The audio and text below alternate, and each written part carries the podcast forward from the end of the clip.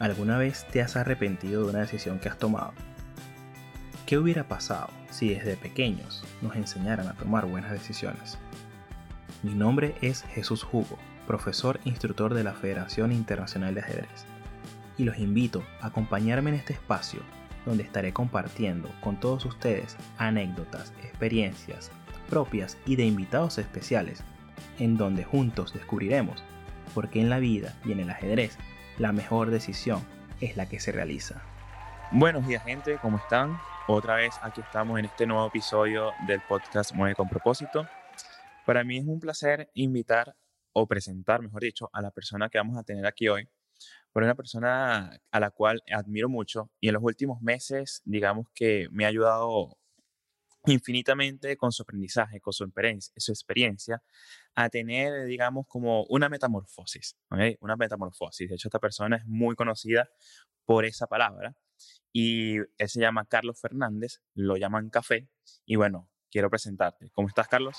Estimado Jesús o Jesús, como siempre te digo de cariño. ¿Cómo estás tú? Gracias por invitarme a este super espacio de Muévete con Propósito. Bien, vale, Carlos. Para mí un placer tenerte acá y más cuando tú...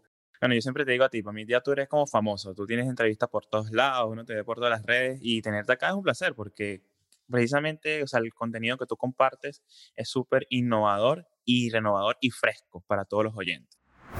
Carlos, yo te quería comentar y hacerte una preguntita para comenzar y romper el hielo acá en este... en este podcast, era que habláramos un poquito sobre quién es Carlos, para que la gente que no, no sabe quién es Carlos, por qué te llaman Café, que sé que siempre te hacen esa pregunta, y a partir de ahí me hables un poquito de lo que es para ti este tema de la metamorfosis. Bueno, efectivamente, el Café es muy sencillo porque son mis dos nombres y mis dos apellidos, Carlos Alberto Fernández Echenagücia, las cuatro letras forman Café.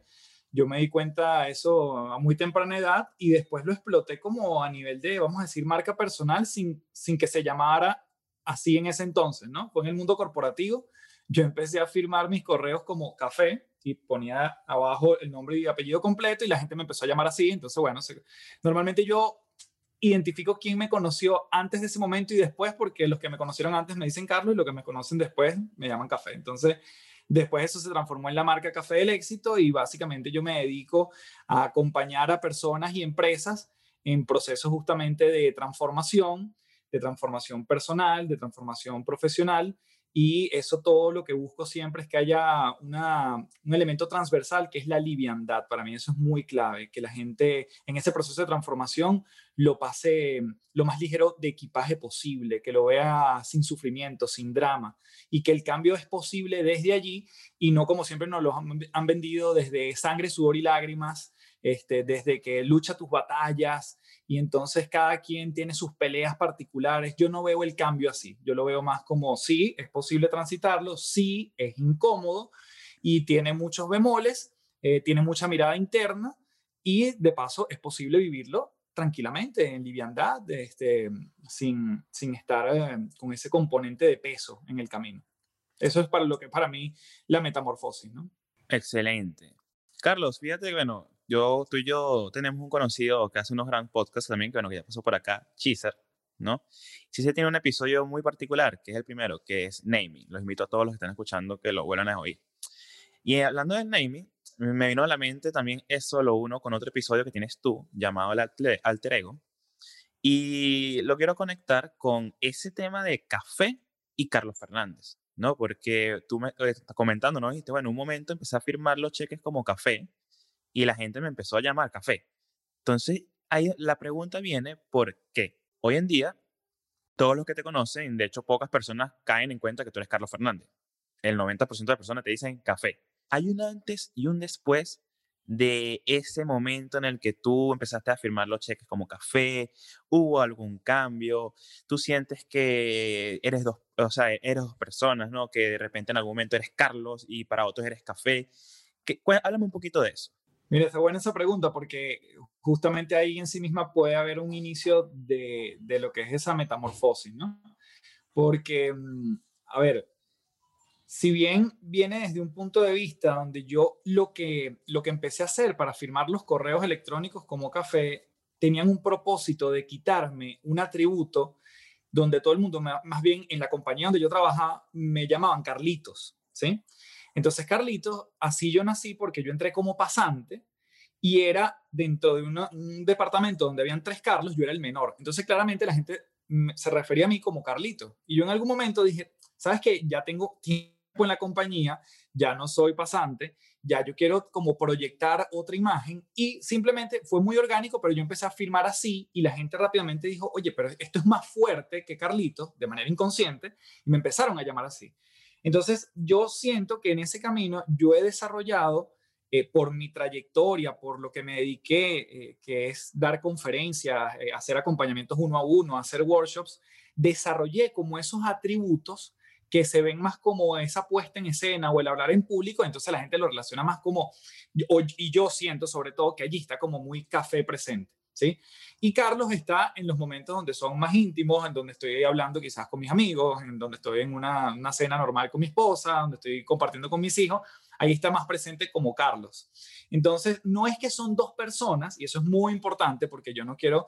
Eh, cuando yo hablo del alter ego, es un elemento donde tú activas ciertas cosas que tú ya tienes, pero es como si te colocas la capa de Superman porque se necesita de Superman en ese momento.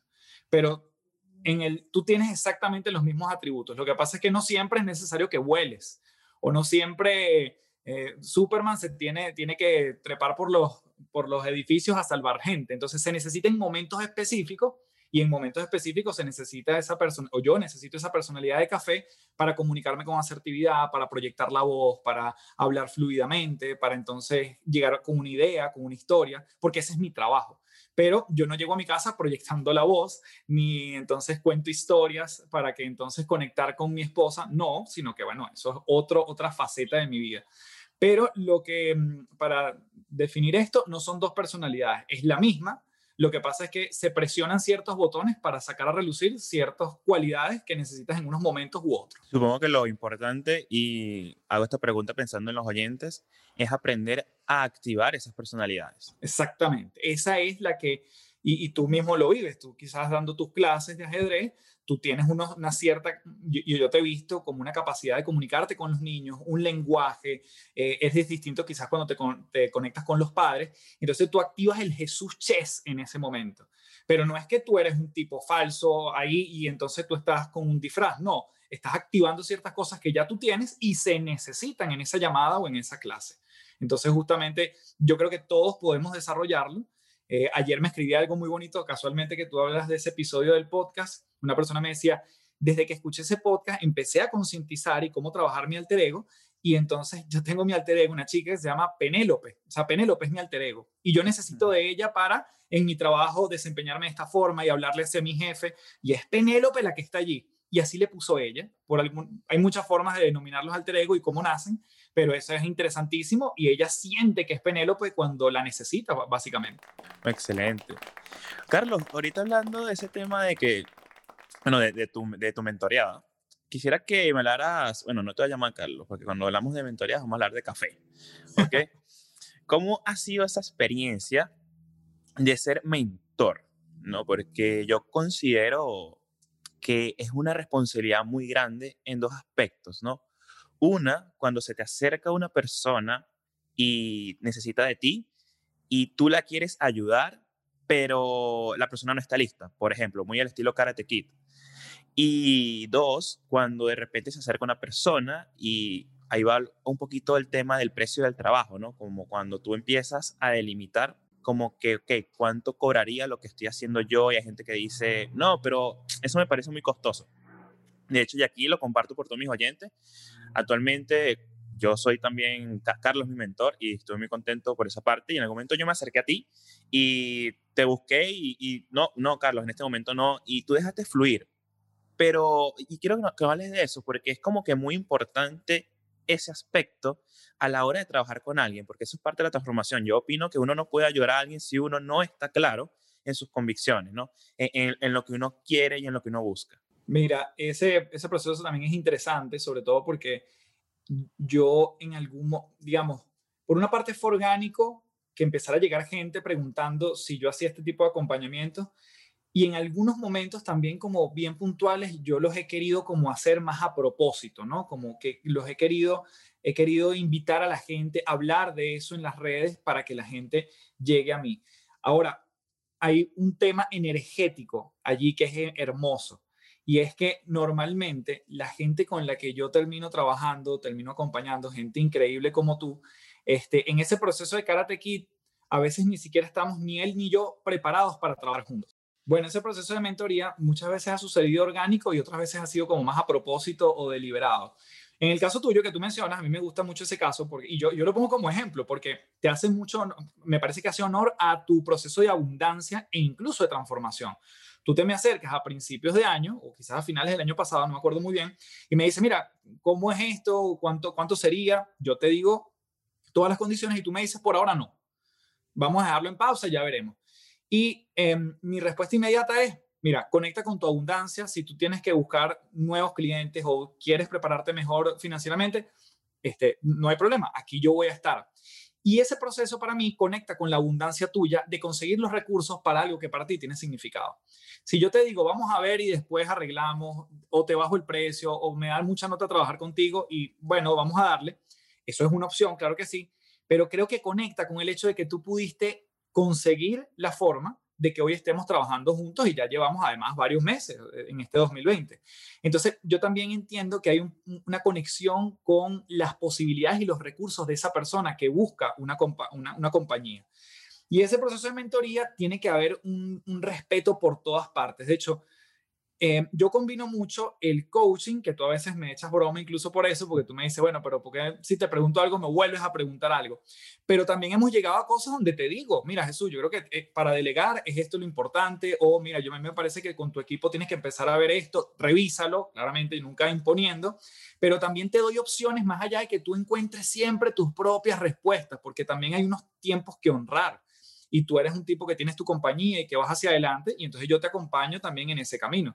Entonces, para mí tiene un proceso de, sí, mucha revisión y preguntas con la persona, pero también hay momentos donde hay lineamientos, donde yo te puedo dar unas luces. Claramente tú las sigues o no, es una elección. Entonces, para, por eso es que es, es como esa combinación entre lo que es la práctica del coaching y la mentoría, lo que yo termino haciendo cuando, cuando me junto uno a uno con la persona. ¿Y qué se siente al ver a una persona empezar a cambiar sus creencias a partir del trabajo que tú vas haciendo? ¿Qué se siente como? Porque yo entiendo que tú tratas de no ser lo personal, pero supongo, y te lo comento, soy, siendo yo profesor, a mí ese tema de no ser lo personal siempre es un trabajo que he venido haciendo, porque uno se va conectando con la persona a la que uno va mentoreando. Me pasa con mis estudiantes. Entonces ahí donde te devuelvo ahorita yo la pregunta. Cuando tienes, ya tienes este mentoreado con bastante tiempo y de repente tiene una situación y de repente tú sabes la respuesta, pero tú dices, no, no debo decírsela, debe aprender a descubrirla. Y tengo que volver en la pregunta, que cuando yo te, te chalequeo y te digo, oye, pero Café, ¿hasta cuándo me vas a preguntar? ¿Qué, qué, qué, ¿Qué pasa ahí? ¿Qué pasa ahí por tu mente? Mira, sin duda es lo que para mí tiene, tiene un profundo sentido y, y, y me llena de... De, de energía, de gasolina. Para mí es, me inunda el cuerpo, honestamente. O sea, cuando yo veo eh, y cosas, bueno, me voy a quedar con tu ejemplo quizás, pero también voy a dar otros ejemplos. Cuando yo veo, no sé, el video que tú grabas donde das a conocer tu, tu propuesta, donde quizás yo sumé un grano de arena, yo digo, wow, o sea, qué increíble esto, porque a veces son pequeños, pequeños tornillos que uno termina de afinar, no yo, sino en conjunto. O alguna traba que tú terminas de despejar, alguna creencia que se cambia por otra, y entonces tú dices, mira lo que está dispuesto a ver esta gente. Hay otra, otra cosa que, que me pasa, yo creo que en el noventa por ciento de la gente con la que trabajo, Jesús, y es que cuando tú cambias, todo cambia. Entonces, yo tengo personas que eh, me dicen, mira, es que tengo una, un, un individuo en el trabajo que siempre me ponen proyectos con él que no lo soporto, no puedo, siempre es un tipo, un tipo maleducado, prepotente, déspota, y la verdad que cada vez que nos conectamos es terrible, no, no aguanto él. Y bueno, empezamos a trabajar el proceso, nunca se trata del otro, se trata de ti, que es lo que el otro te está mostrando.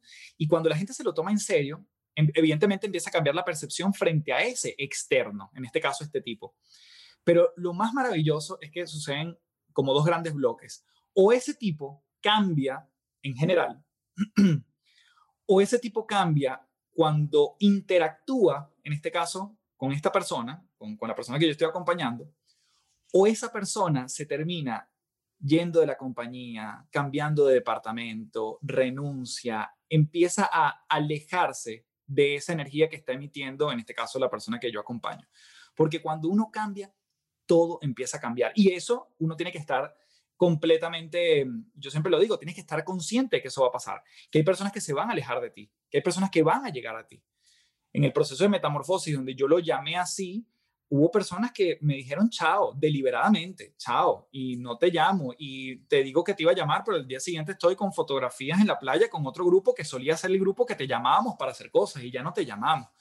Y eso claro que duele, claro. El tema es cómo tú eso no le sumas capa para que no sea drama, sufrimiento, y entonces el, el modo víctima, no.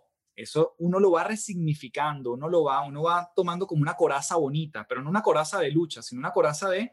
de de comodidad incluso. Entonces, bueno, hay gente que va a salir de nuestras vidas, en nuestros procesos de cambio, hay gente que va a llegar y, y bueno, ha, ha llegado también, tú lo has vivido, gente maravillosa a tu vida que tú dices, hace dos años esta gente no estaba a mi alrededor, o esta gente ya no está y por algo es y le deseo lo mejor. Y eso es lo bonito también, cuando las personas que se alejan, tú no dices, ay, qué bueno que ya no está en mi vida, sino que ya tú, genuinamente, tú le deseas lo mejor. Tú y yo hablábamos de un concepto que es interesante quizás para la audiencia, y es la diferencia entre lástima y compasión, que tú me difícil. Lo decías en algún momento, difícil, entre comillas, o sea, sí, o sea, tú dices, no, pero es que siento lástima por esta persona. Bueno, ¿qué pasa con la mirada compasiva? Cuando realmente está ese doble nivel de empatía en lo que está sintiendo el otro. Wow. Y tú me decías, Carlos, yo entiendo el concepto, ahora quiero sentirlo. Y eso me pareció una reflexión muy bonita tuya que tú decías, no quiero, quiero sentir esa compasión, por ahora pareciera que lo que estoy sintiendo es lástima, y lo vas integrando, y lo vas practicando, y vas haciendo tu, tu mirada interna, y vas eliminando el juicio frente al otro. Entonces allí entonces llega finalmente la mirada compasiva con esa persona que ya no está. Entonces ese, ese proceso también es hermoso cuando empieza a suceder, porque la gente sin duda es, es como que literalmente te quitas piedras del equipaje. Empiezas a caminar más ligero. Tal cual.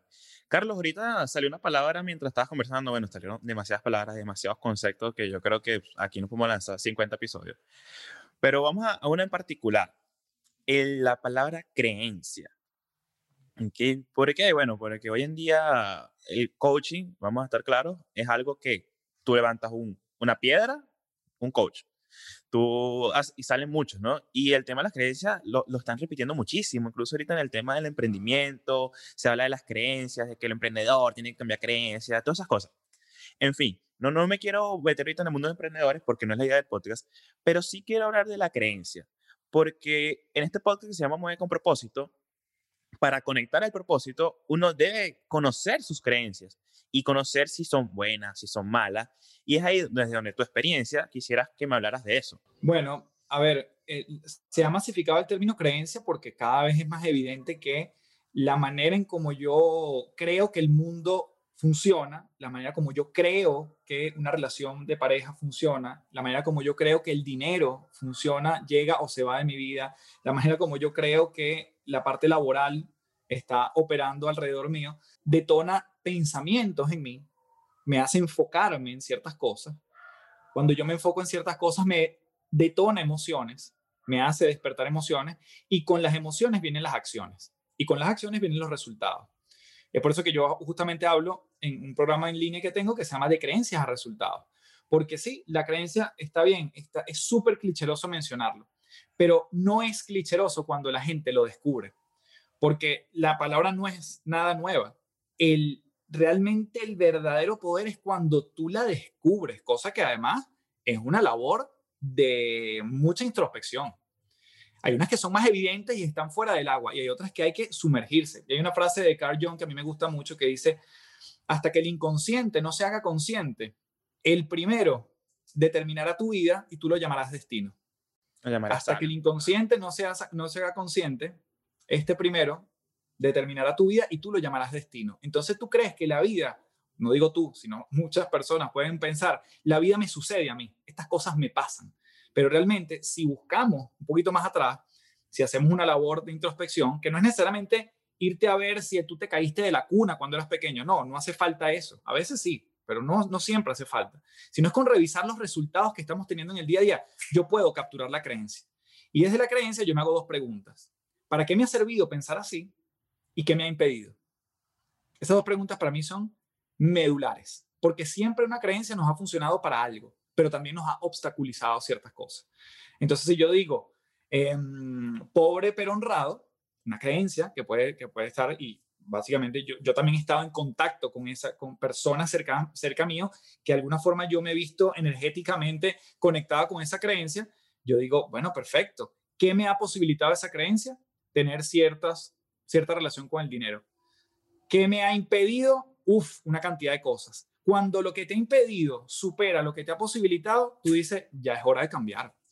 Y lo que baja, por eso es que las, las creencias ni, lo, ni los paradigmas se rompen. Eso es una, una definición errada. Tú no puedes romper un paradigma. Tú puedes cambiarlo. Yo no sé, Jesús, si tú tienes tatuajes. No tengo. ¿Tienes o no tienes? Pero cuando tú le preguntas, no, yo tampoco, pero cuando tú le preguntas a una persona que tiene un tatuaje, ¿qué harías si el día de mañana ya no te identificas con ese tatuaje? El noventa y nueve por ciento de la gente te dice, me escribiría uno nuevo encima del tatuaje. Es decir, me, me, me dibujaría una imagen, un símbolo, una letra sobre el que tengo para que tenga un nuevo significado. Eso es una creencia, un tatuaje que tienes y que tienes la posibilidad de, sobre ese, montar uno nuevo. Y desde allí, bueno, cuando, la, cuando esa mentalidad cambia, cambia el foco, cambian las emociones, cambian las acciones y los resultados no hay forma en que no se vean afectados. No, excelente. De hecho, ahí cuando hablamos de eso, bueno, en conversaciones hemos también da, dado con el clavo de que cuando aprendes a, a cambiar esa creencia, incluso puedes afrontar el temido o, o el gran miedo que tiene mucha gente de la procrastinación. No, puedes, puedes como pasar esa barrera. Ahora te voy a hacer la última pregunta que le voy a hacer a Café. Okay, porque después voy a empezar unas preguntas que le voy a hacer a Carlos. Entonces, te quiero hacer la última pregunta a Café. Café, ¿tú opinas, ya que hablábamos hace poquito del cambio, la metamorfosis, que las personas pueden cambiar? ¿Tu opinión? Yo sé que tú no eres psicólogo, pero ¿qué opinas? La persona siempre va a poder cambiar. Biológicamente estamos diseñados para poder cambiar. Biológicamente también tenemos un cerebro que nos tiende trampas, donde dice, es mejor mantenerte tranquilito, y si tú ayer hiciste cosas que te permitieron sobrevivir, ¿para qué vas a inventar? Por lo tanto, esa es la naturaleza del cerebro, vas a mantenernos vivos, y si tú te mantienes vivo, no tienes más nada que hacer nuevo, por lo tanto, por eso es que el cambio es tan difícil. Ahora, siempre hay tres cosas, tres elementos en el mundo del cambio. La gente tiene que querer, tiene que haber una motivación, la gente tiene que creer que puede, y después la gente tiene que practicar. O sea, es eso, es querer, creer y practicar. Porque en la creencia, y nuevamente volvemos a la palabra, porque es la, es la palabra más importante de cualquier cambio. Si tú te tomas una pastilla y tú crees que no te va a hacer efecto, es altamente probable que no te haga nada. Y lo contrario, si tú te tomas una pastilla para el dolor de cabeza y confías en la pastilla, es altamente probable. Por eso es que se habla también muchas veces del efecto placebo en los medicamentos, porque tiene un, un elemento de sugestión.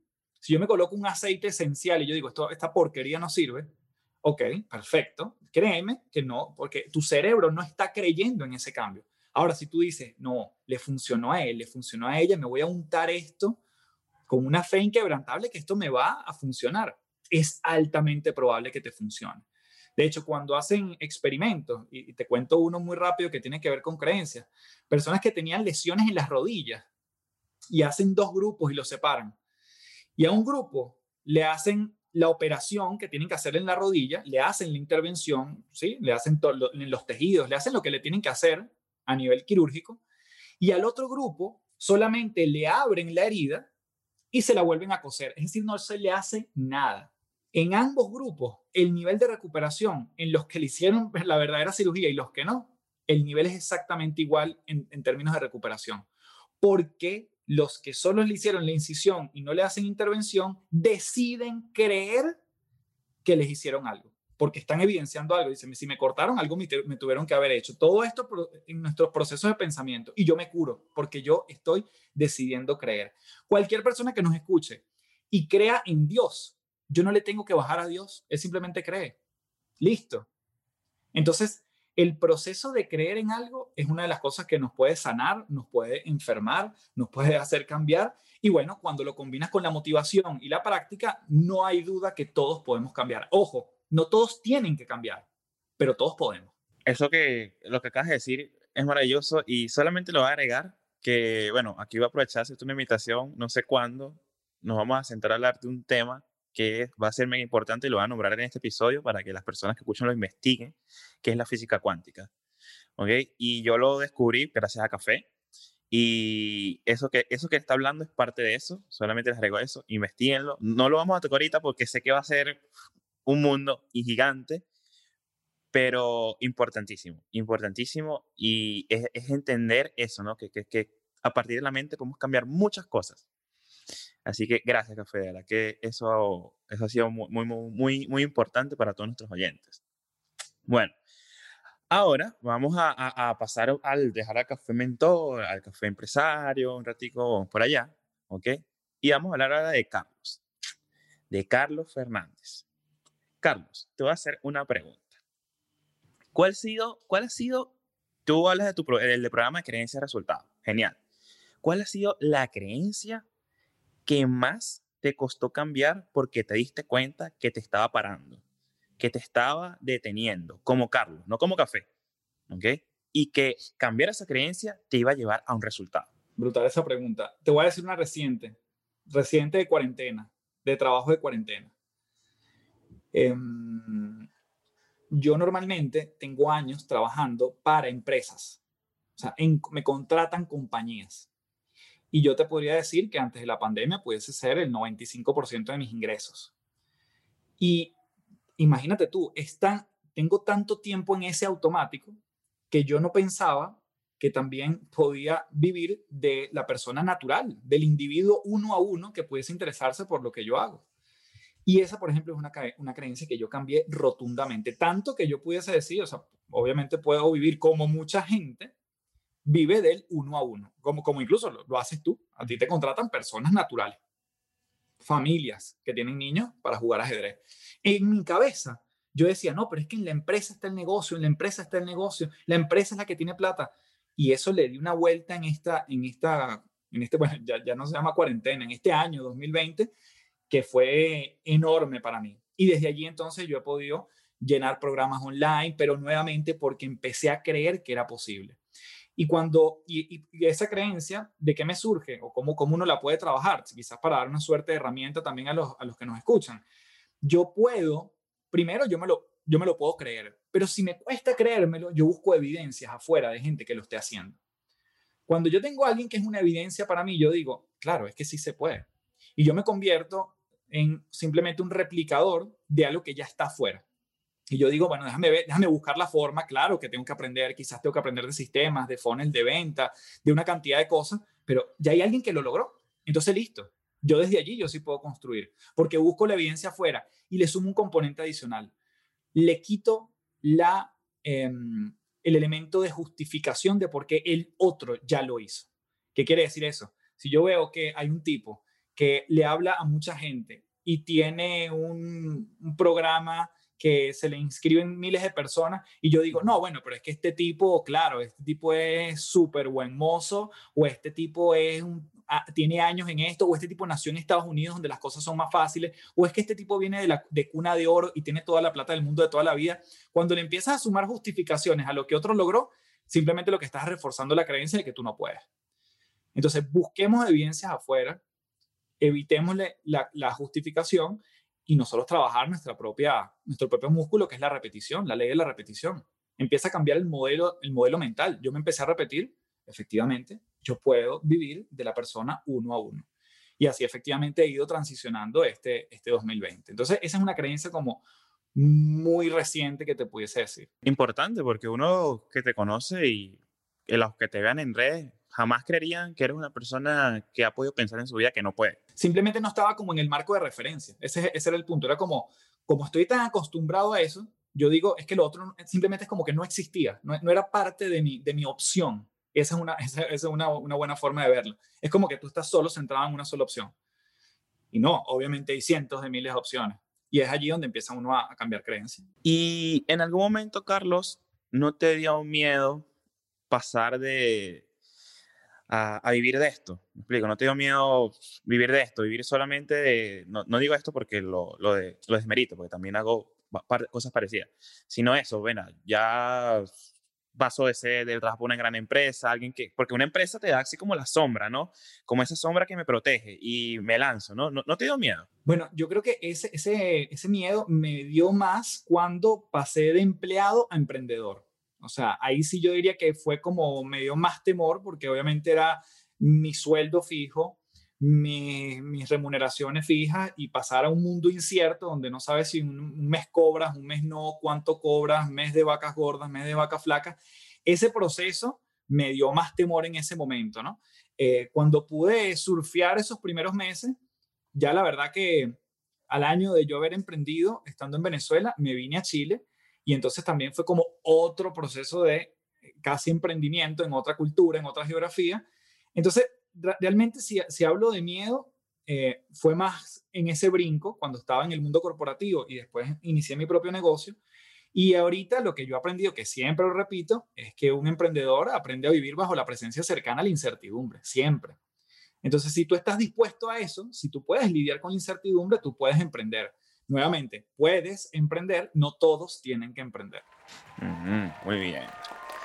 Carlos, y bueno, yo que te conozco un poquito, probablemente esa es una parte de, de tu vida que yo me he dado cuenta que tú no muestras en redes, porque precisamente tiene que ver con Carlos, no tiene que ver con café. Pero ya que estoy hablando con Carlos, me gustaría preguntar, ¿cómo es ese Carlos papá? ¿No? Porque Carlos tiene hijos, Carlos tiene una esposa, y bueno, indudablemente uno de los temas cuando uno se convierte en emprendedor es que trabajas mucho, tienes poco tiempo. ¿Y cómo ha sido, ahorita que estás en pandemia, llevar esa vida, ¿no? Alinear esa vida de ese papá que, supongo yo, porque te conozco, busca conectar con sus hijos, busca darles lo mejor y saber diferenciar entre el café y el Carlos? Sí. Mira, el, el, ese proceso... Eh, es un proceso que yo no diría que, que fue, que transité, sino que sigo transitando. Eso es un proceso de día a día donde yo tengo una hija de cuatro años y un hijo de una, un año y ocho meses. Y, y es un proceso fascinante. Es, es diario.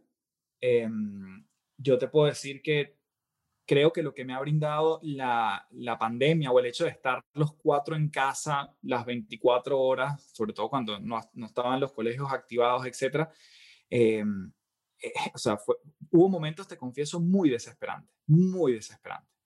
Eh, procesos de uno mismo al hecho de no salir a la calle le afectaba. Tú dices, bueno, ¿qué le quedará a un niño? Obviamente, que quizás la inteligencia emocional o una cantidad de cosas no están tan presentes o tan asentadas. Y, tú, y, y de verdad hubo, hubo momentos muy álgidos y, y bueno, yo creo que lo, que lo que yo siempre procuro hacerlo de manera consciente. De hecho, Jesús, esta mañana yo estaba y mi hija estaba procrastinando ir al colegio, o sea, pero es que iba por todos lados, se ponía una media, corría la otra, y era una cosa. Y lo que siempre yo trato de, de ver, volviendo a la misma raíz que, vi, que vimos anteriormente, es en qué me estoy enfocando. ¿Me enfoco en que ella es malcriada, en que ella no me está haciendo caso, o me enfoco en que la amo y me conecto con ese corazón? Porque cuando me conecto allí, ya no grito, ya no levanto la voz, ya no le digo ven acá, cuento tres y llevo dos, sino es ven, me pongo a soltura y las cosas fluyen mejor. Pero ojo, hay días que los logro, hay días que no los logro. Entonces, eso es, eso es lo sabroso. Lo que sí, también he entendido que ellos son un reflejo de muchas cosas que yo tengo que mejorar, que yo tengo que evolucionar, que yo tengo que trascender. Si ella da siete vueltas antes de bañarse, yo digo, ¿cuántas veces yo procrastino cosas en mi vida?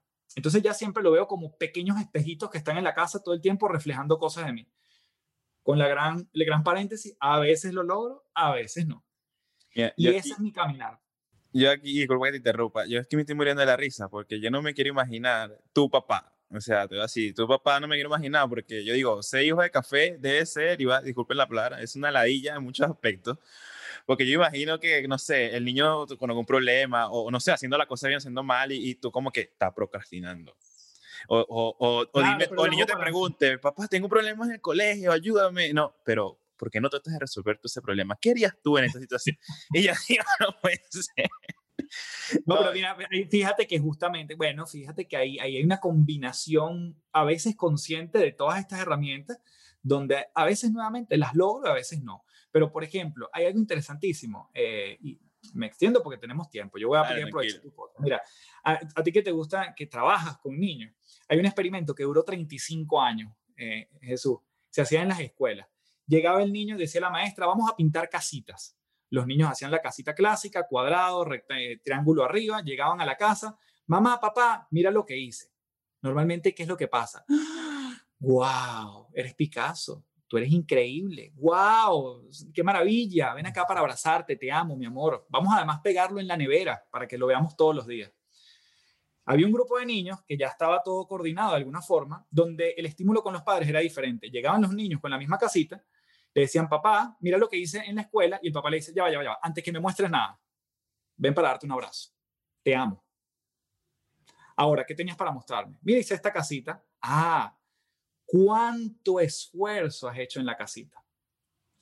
¿Te acuerdas cómo hacías las casitas unas semanas antes, unos meses antes? Eran otra cosa. Le has metido mucho progreso a esto. Te felicito, hijo. Vamos a colocarlo en la nevera. Esa sutil diferencia es lo que determina la mentalidad fija, que luego hablaría Mindset, o Carol Dweck en su libro Mindset, y la mentalidad de crecimiento. La mentalidad fija es la primera, donde tú lo que estás premiando es el talento, eso que es innato, eso que es guau desde el principio. En lo otro estás premiando esfuerzo, progreso, trabajo. Eh, y eso, cuando yo lo entendí, es un chip, Jesús, que cambia. Entonces, cada vez que mi hija me dice, mira esta torre de Lego que hice, en lugar de felicitarla rápidamente, le digo, ¿te acuerdas cómo hiciste los Legos cuando eras chiquita? Siempre le digo lo mismo. O cuando me muestra un dibujo. Y ella, y ella lo tiene automático. Sí, era un desastre. Sí, no era igual. Oye, le has puesto mucho progreso. Aplausos. ¿Por qué? Porque mi amor, ella va a entender que es incondicional de lo que ella construye. El valor Pero, del esfuerzo. Y el valor del progreso, del esfuerzo y de siempre poder mejorar. Porque ella sabe que, su, que yo no, primero no la voy a querer por la casita que hace ahorita. Y después que ya va a hacer una casita que va a ser mejor en el camino. El, la conclusión del experimento es que cuando al día siguiente los niños iban a la escuela y la maestra decía, vamos a hacer ahora casitas redondas. ¿Qué pasaba? El primer grupo de los niños, entre comillas, talentosos, no querían hacer casitas redondas. No las hacían. ¿Por qué? Porque el amor de sus papás estaba determinado por la casita que hicieron ayer. Los niños que tenían, por otra parte, el, el amor del padre incondicional, a pesar de la casita, hacían casitas redondas. Porque eso no determina ni su éxito ni el amor que tienen por sus padres. Entonces, ¿cómo nos estamos seteando? Y esto no es solo para la gente que tiene niños. Esto es para todo en la vida. Mentalidad fija, mentalidad de crecimiento. Y bueno, ahí se nos va... Eh, o, o casi un episodio completo, pero eh, eh, para mí es muy relevante desde, desde el punto de vista de mi rol como padre. Tranquilo, Café, que vamos a tener el próximo episodio, no te preocupes que te voy a limitar. Mira una cosa que tú estás tocando que está intrínseco en lo que estás comentando, y me encantó porque hablaste como padre, y estoy seguro que muchos papás van a amar este, este momento, y que hablaste también, tocaste el tema educativo. Y ahora te quiero hacer una pregunta, no tú como papá, ¿qué opinas del sistema educativo? ¿Crees que la escuela nos prepara, prepara a los niños para, vamos a hablar de las mentalidades que hablaste, para, para la mentalidad fija, para la mentalidad de crecimiento? Mira, la verdad que en términos educativos, yo lo que puedo hablar es de lo que ya yo estoy viendo con mi hija, ¿no? Eh, entiendo que en términos generales es un ecosistema que ha tenido, entre comillas, poca evolución en la actualización de contenidos, en la actualización de... de de las materias, cómo las dicta, de muchas cosas, obviamente. Eh, yo lo que te puedo decir es que tengo esperanza, tengo esperanza. A mi hija, por ejemplo, que te digo que tiene cuatro años, ella ya le están colocando de repente caritas con diferentes emociones y decirle, mira, esto que estás sintiendo ahorita, ¿dónde lo identificas aquí? Y eso, imagínate, eso no lo vivimos nosotros. Y, y eso, eso, por eso es que me da esperanza saber que podemos ir evolucionando. Este, sin duda, que queda mucho camino, mucho camino por delante, este, sobre todo cuando comparamos con, eh, culturas orientales versus las occidentales, cómo desmerita, desmeritamos el fracaso o el meter la pata o el cometer un error, cómo se evalúa, cuáles son las materias realmente relevantes, qué pasa con la inteligencia emocional, qué pasa con la inteligencia financiera, qué pasa con, o sea, una materia que se llame creencias, y entonces le enseñas a la gente cómo modificar creencias y cómo identificarlas. Obviamente todo es un proceso evolutivo. Creo que el sistema educativo, nuevamente, yo tengo esperanza porque yo soy un optimista. Yo, yo siempre lo digo, si vendiera una droga sería optimismo. Entonces... yo creo que sí, van a ver mejor. Creo que todo lo que está pasando en el dos mil veinte eh, es una muestra increíble de lo que se puede mejorar, y no solo desde el punto de vista de que podemos hacer las clases online, sino el mindset que podemos empezar a instaurar para que los niños crezcan, se desarrollen y finalmente tomen, tomen esas decisiones en ese tablero de ajedrez que es la vida. Tal cual, Carlos. Enseñales ajedrez y tú vas a ver cómo cambia todo. Bien, Carlos. Genial. Mira, estamos llegando ya a la parte final de este podcast y a mí me gusta cerrar con un par de preguntitas finales, ¿ok? Un poquito de, de respuestas rápidas, donde tipo pararnos del paredón, que ya está haciéndose un poquito de traición en los dos episodios. Y bueno, las puedes contestar desde Carlos, desde el café, desde como tú lo quieras, desde tu experiencia. Carlos, a todos nuestros oyentes, ¿qué libro le recomendarías? Pueden ser uno, pueden ser varios, que hayas leído, que te hayan cambiado la vida, que quisieras. Toma, te regalo este. Mira, yo voy a recomendar un libro que tiene que ver con toda aquella persona que, que quiere arrancar un, un negocio propio. Se llama Abrace a sus clientes. El autor creo que se llama Jack Mitchell. Este es un señor que en New Jersey tenía una, una tienda de, de camisas, camisas a la medida, y el tipo generó una filosofía hermosa de cómo atender a, a clientes y, y además es muy aplicable, muy fácil y no necesitas como demasiados recursos, ni, ni habla de software ni nada. Eh, tiene que ver con un trato humano, se llama Abrace a sus clientes. Eh, voy a recomendar, siempre lo recomiendo porque no, no puede faltar en mi lista, se llama La Estrategia del Océano Azul. Eh, un libro estratégico, pero además, nuevamente, si tú aplicas las cuatro ventanas que ellos allí desarrollan, eh, uno puede hacer cambios importantes.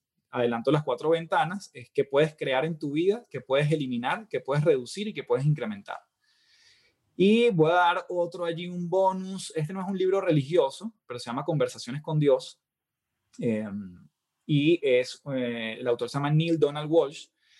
Y para mí ha sido un, un libro muy interesante de cuestionarme muchas cosas y, y es de mucha mirada interna. Entonces yo creo que te plantea preguntas muy interesantes que a veces tenemos consciente o inconscientemente, y no es que el libro tenga la respuesta, sino que creo que nuevamente uno las va, las va pimponeando con el autor y va descubriendo cosas bien interesantes. Entonces yo creo que esos, esos tres allí, me pediste uno, pero te di tres. Genial, excelente. Carlos, una frase que te gustaría... que te identifique, que te gustaría colocar en una valla publicitaria si tuvieras la oportunidad de colgarla en el Costanera Center, por ejemplo. Una frase que pudiese... Mira, te voy a decir la, una antigua yo. Yo siempre decía que uno por ciento es intención y noventa y nueve por ciento es acción. Eh, esa yo creo que la hubiese colocado en el dos mil diecisiete. Quizás esa hubiese sido mi valla. Hoy en día... Eh, déjame ver si, la, si tengo una aquí como que me la pudiese tatuar, que la pudiese colocar allí para todo el mundo. Me la pusiste ahí interesante porque no la, no la tengo tan clara. Yo que además soy un tipo que, que uh-huh. me encantan las frases, pero... No pero bueno, me, me, exactamente. Voy, esto, para faciar. Voy a decir, esto es una larga, voy a, voy a decir una larga. No, no quiero que sea un párrafo, pero la vida es como el algoritmo de Instagram. Todo aquello a lo que le das like, compartes y le das me gusta, tiende a aparecer en tu vida una y otra vez. Oye, vale, está buena. ¿Qué, qué va a decir Zucker? El algoritmo de Instagram, bien. Genial, Carlos. Carlos, otra preguntita por acá. ¿Cuál es la una de las mejores inversiones que has realizado en tu vida? Puede ser de tiempo, puede ser de dinero, de lo que tú quieras, de energía. Sí, la, no, la tengo clarísima. Eh, haberme ido a estudiar inglés en los Estados Unidos con, en ese momento, el cupo Cadivi, mi tarjeta de crédito, me lo gasté completo y me fui tres meses con un permiso no remunerado en la empresa que estaba trabajando y me fui a estudiar inglés, y para mí fue importantísimo desde el punto de vista, obviamente, del idioma, pero el contacto con otras culturas. Yo volví a Venezuela y mi vida dio un giro, y ahí es donde empieza mi camino realmente a decir, yo no quiero trabajar en el mundo corporativo, yo quiero emprender. Excelente. Oye, no, yo no hablo inglés, pero sería súper genial. Se lo recomiendo a todas personas. Gracias por ese consejo. Carlos, ¿qué consejo? Bueno, esta te la voy a poner en dos. ¿Qué consejo le darías? Sé que no eres persona de dar consejos a personas que no conoces, pero ¿qué consejo le darías a una persona para que le vaya bien en la vida, por decirlo así, que de tu, de tu experiencia? ¿Y qué le dirías? No hagas esto. O no, no, no vayas por ese camino. Bueno, ta, comenzaste bien porque esto es un... un, un de alguna forma un consejo muy genérico sin conocer los contextos de la gente. yo lo que creo es que siempre lo que nos va a incomodar de otro, tenemos la oportunidad de resignificarlo y ver cómo nos, está cómo nos puede transformar a nosotros. Eh, y en esta pandemia, por ejemplo, tengo mucha gente cercana que me decía, mira, mi mamá o mi papá o mi tía vinieron a visitarme por un mes y ya llevan diez meses aquí. Y yo siempre digo, mira, no se trata de ellos. Es como si te metieran un gimnasio en tu casa y tienes la oportunidad de entrenar todos los días. Entonces, ¿a qué voy con este, si se quiere, suerte de principio o consejo, como tú lo llamaste? Eh, dejemos de poner la mirada en el otro y vemos cómo el otro se convierte en un vínculo para yo encontrar más de mí. Eso, yo creo que en términos generales, puede funcionarle a mucha gente. Y cuando hablamos de, entre comillas, el no hacer, que no me gusta denominarlo así, pero bueno, ¿qué cosas te pueden limitar? Cuando tú dices, consciente o inconscientemente, por el hecho de haber sido, significa que lo será. Es decir, tu pasado no determina tu futuro. No importa qué te ha llevado o qué has vivido para llegar a donde estás, siempre puedes tener la posibilidad de darle la vuelta. Nuevamente, querer, creer y practicar. Bien. Carlos, en los últimos años, ¿a qué cosas has aprendido a poner límites o has aprendido a decirle que no? A los proyectos que, que no me llenan, a los proyectos que, que tienen un componente, yo siempre hablo de la dicotomía entre la conveniencia versus la alineación. Entonces ahí yo rápidamente identifico cómo se siente esa decisión que voy a tomar. Eh, de hecho, ayer, ayer eh, me propusieron un, un levantamiento en una empresa y yo dije, mmm, está bueno porque a nivel económico puede ser conveniente, nuevamente conveniencia, pero no está alineado conmigo. Entonces yo prefiero buscar a alguien muy bueno en eso, que pueda dar la talla este, y entregarle ese proyecto a esa persona y que forme parte de mi equipo para esa, ese proyecto puntual. Listo, no lo hago yo. Entonces, el decir que no tiene que ver justamente en, no en el resultado final, sino en el, el cómo me voy a sentir en el proceso. Y desde allí yo he tomado decisiones que, bueno, no, normalmente lo, lo vinculo quizás al, al mundo de, de los negocios, pero también el mundo social. Yo no voy a un lugar donde voy por compromiso. Yo voy a un lugar porque quiero estar allí. Porque genuinamente quiero estar ahí. Yo estoy en un lugar hoy en día, en una fiesta, en un cumpleaños, en un bautizo, en un matrimonio, porque genuinamente quiero estar allí. No porque me obligaron o porque tenía o porque es el compromiso con... La verdad que no. Entonces eso es decir que no, tanto en lo profesional como en lo personal. Qué importante aprender a decir no. ¿Qué haces cuando te sientes abrumado? Cuando te sientes que no das con una.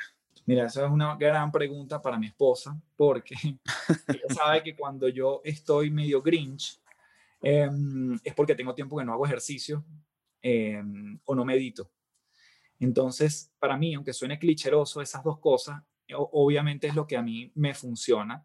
Liberar endorfinas a través del ejercicio. Ayer en la noche, después de un día matador, a las once salí a caminar por los alrededores de mi casa y Y fue liberador, o sea, son cuarenta y cinco minutos que me regalé, este, escuchando algo relajado, que no tenga que pensar mucho, pero este, ese quemar calorías, liberar endorfinas y calmar la mente a través de la meditación, para mí esas son las dos cosas que...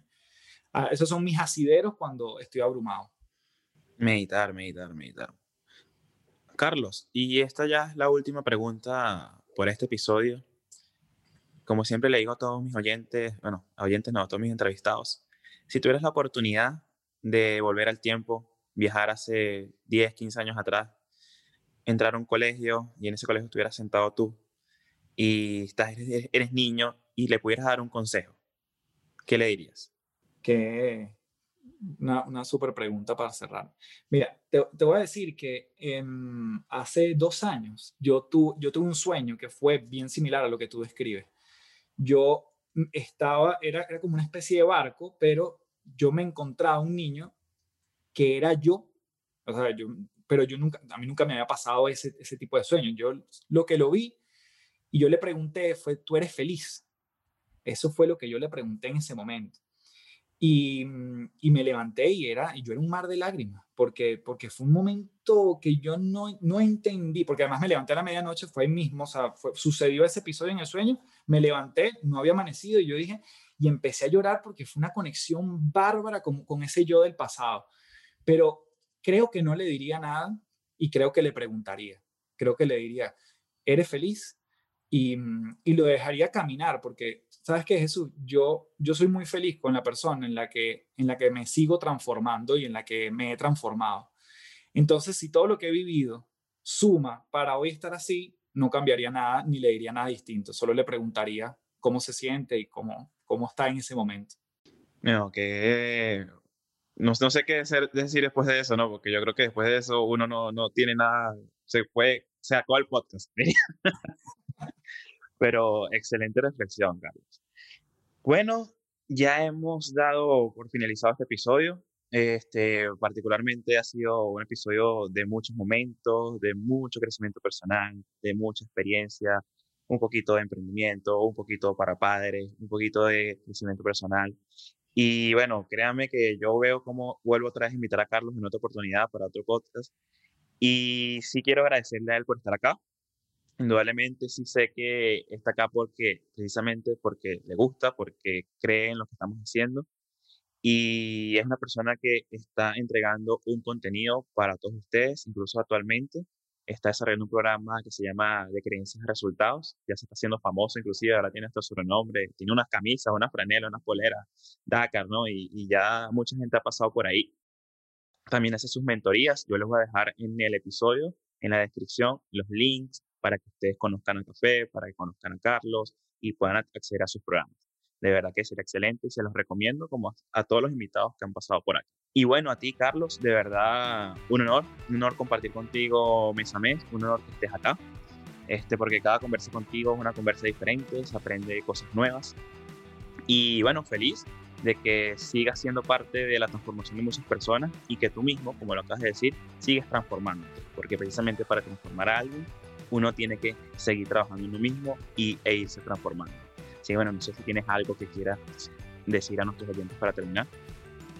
No, mandarte un fuerte abrazo. Me encanta el trabajo que estás haciendo en este, en este podcast y que creo que, que estás a, apoyando a mucha gente que se mueva con propósito. Así que mi gratitud en mayúscula. Nos seguimos viendo porque, oh, sabes que seguimos dándole a todo. Y un fuerte abrazo a la audiencia que también sé que es muy fiel a este espacio. Así que gracias, gracias, gracias. Muy bien, bueno, señores, llegamos a este final del episodio Muévete con Propósito y el título ya se los digo, va a ser De Creencias a Resultados, así que nada, espérenlo, nos vemos en el próximo y cuídense mucho y recuerden, como les digo siempre, muévanse con propósito. Bye bye.